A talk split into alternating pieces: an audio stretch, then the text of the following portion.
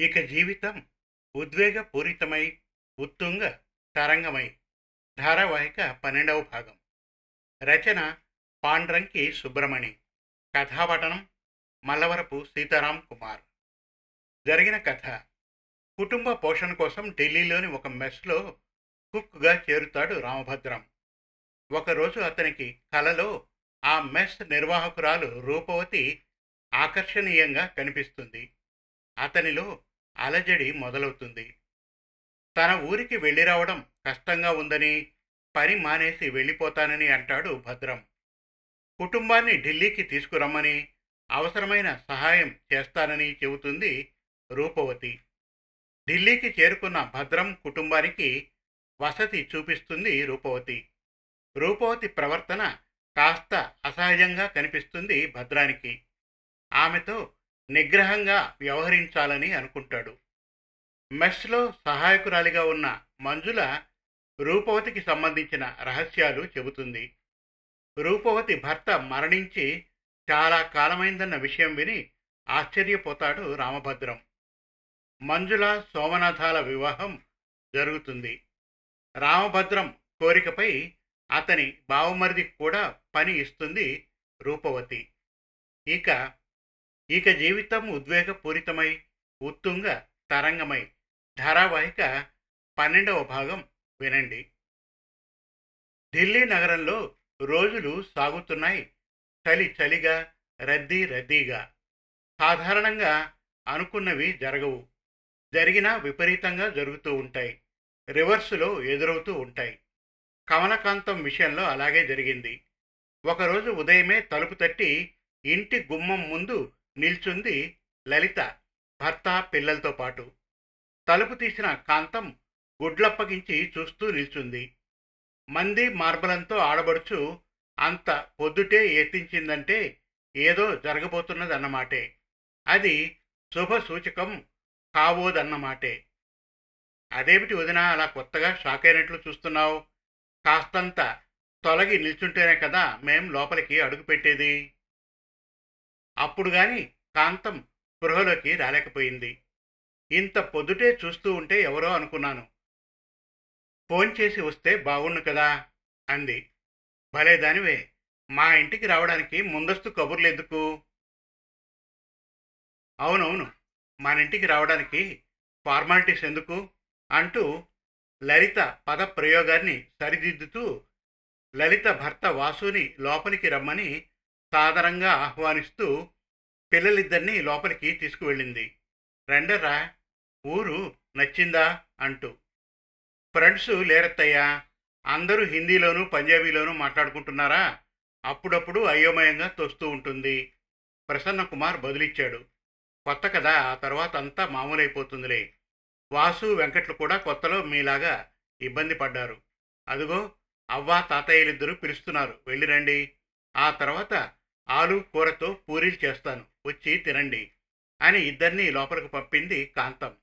ఆ తర్వాత ఇద్దరు పిల్లలు నలుగురయ్యారు. ఆటలు కీచులాటలు ఆరంభమయ్యాయి.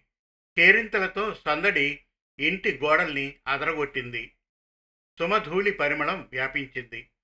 పిల్లలందరూ టిఫిన్ గట్రా తినడం పూర్తి చేసిన తర్వాత రామభద్రం స్నానం చేయడం ముగించి అక్కడకు చేరాడు. బామ్మర్దిని చెల్లిని ఆత్మీయంగా పరామర్శిస్తూ అంతవరకు అన్నయ్య కోసం ఎదురుచూపులు చూస్తూ అదను కోసం కాచు కూర్చున్న లలిత కాంతం ఊహించినట్లే అమ్మా నాన్నలిద్దరి ముందు ఫిర్యాదుల పుస్తకం తెరిచింది. ఏరా అన్నయ్య తెలియక అడుగుతాను. నీకు నా కొడుకు కూతుళ్ళ మధ్య ఏమీ లేదా? అసలు నీకు వాళ్ళిద్దరూ ఏమీ కారా? ఆ మాటకు రామభద్రం విస్తుపోయినట్లు చూశాడు లలిత వైపు. అవేం మాటలే? వచ్చి రావడంతోనే అలా నిరసన తెలియజేస్తున్నావు. నీ పిల్లలకు మేనమామ అత్తయ్యల మధ్య ఏమీ లేకుండా ఎలా పోతుంది? నువ్వు లేదన్నా వద్దనుకున్నా మా మధ్య బంధం చిరకాలం అలానే నిలుస్తుంది. ఇక రచ్చబండ జోలికి వెళ్ళకుండా విషయానికి రా అన్నాడు. నేనిప్పుడు ఇక్కడికి వచ్చింది అది రూఢీ చేసుకోవడానికేగా? నేనిక్కడికి పిల్లలతో వచ్చింది నిన్ను చూసేగా? పిల్లలిద్దరినీ ఓ కంట కనిపెడతావనేగా. ఈసారి భద్రం చెల్లివైపు అదోలా ముఖం పెట్టి చూశాడు. విషయానికి వస్తావా లేక ఇలా గోల పెడుతూ ఉంటావా? బావ ముందు సహనం కోల్పోకుండా జాగ్రత్త వహిస్తూ అడిగాడు అతను.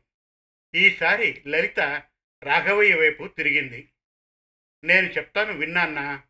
మేడం గారు ప్రసన్న కుమార్ని భార్గవిని పెద్ద స్కూల్లో వేయకుండా చిన్న స్కూల్లో వేశారు. ఆ కోవను చూస్తే నా పిల్లలిద్దరూ ఏ స్థాయిలో తగ్గిపోయారని? నా మేనల్లుళ్ళు ఇద్దరితో కలిసి అదే పెద్ద స్కూల్లో చదువుకోవచ్చు కదా? అది నలుగురికి సౌకర్యంగానే ఉంటుంది కదా? అప్పుడు విషయం గ్రాహ్యానికి వచ్చింది అతనికి. ఇదన్నమాట అసలు సంగతి. అతడు నోరు విప్పి ఏదో చెప్పే లోపల రాఘవయ్య అనుకున్నాడు ఇదేం పద్ధతిరా భద్రం?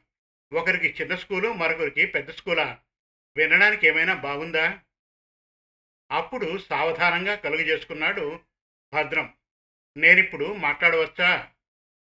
ఊ అన్నారందరూ కాంతం తప్ప. ఆమె పంటి బిగువున సహనం కొని తెచ్చుకుంటుంది. పొరుగురు వచ్చి పొరుగువారి సహాయ సహకారాలు పొందుతూ ఎదురు దాడిలా అంతటి అధికార ధోరణ. అప్పుడు భార్యను ఓర్పు వహించమని కళ్ళతో సంకేతమిస్తూ భద్రం అడ్డు వచ్చాడు చూడు లలితమ్మ రూపవతి గారు మనకు బంధుత్వం గల స్నేహితురాలు కాదు. నాకు వాసుదేవరావుకి బాస్. ఇంకా చెప్పాలంటే మనందరికీ మార్గదర్శి. ఇది గుర్తుపెట్టుకో. ఇక స్కూలు విషయానికి వస్తాను. పిల్లల భవిష్యత్తుకు కావాల్సింది స్కూలు పెద్దదా చిన్నదా అన్నది కాదు. స్థాయి గల మంచి బడా కాదా అన్నదే ముఖ్యం. రూపవతి గారు పిల్లల చదువుల విషయమై జాగ్రత్త వహిస్తారు. మరొకటి ప్రసన్నకుమార్ భార్గవి వేరే రాష్ట్రం నుంచి వేరే సిలబస్తో వచ్చారు ఇక్కడికి. వచ్చిన వెంటనే ఇద్దరికీ స్కూల్లో సీటు దొరకడమే ఘనకార్యం. ఈ విషయంలో ఆమె గారు మనకు చేసింది ధర్మకార్యం.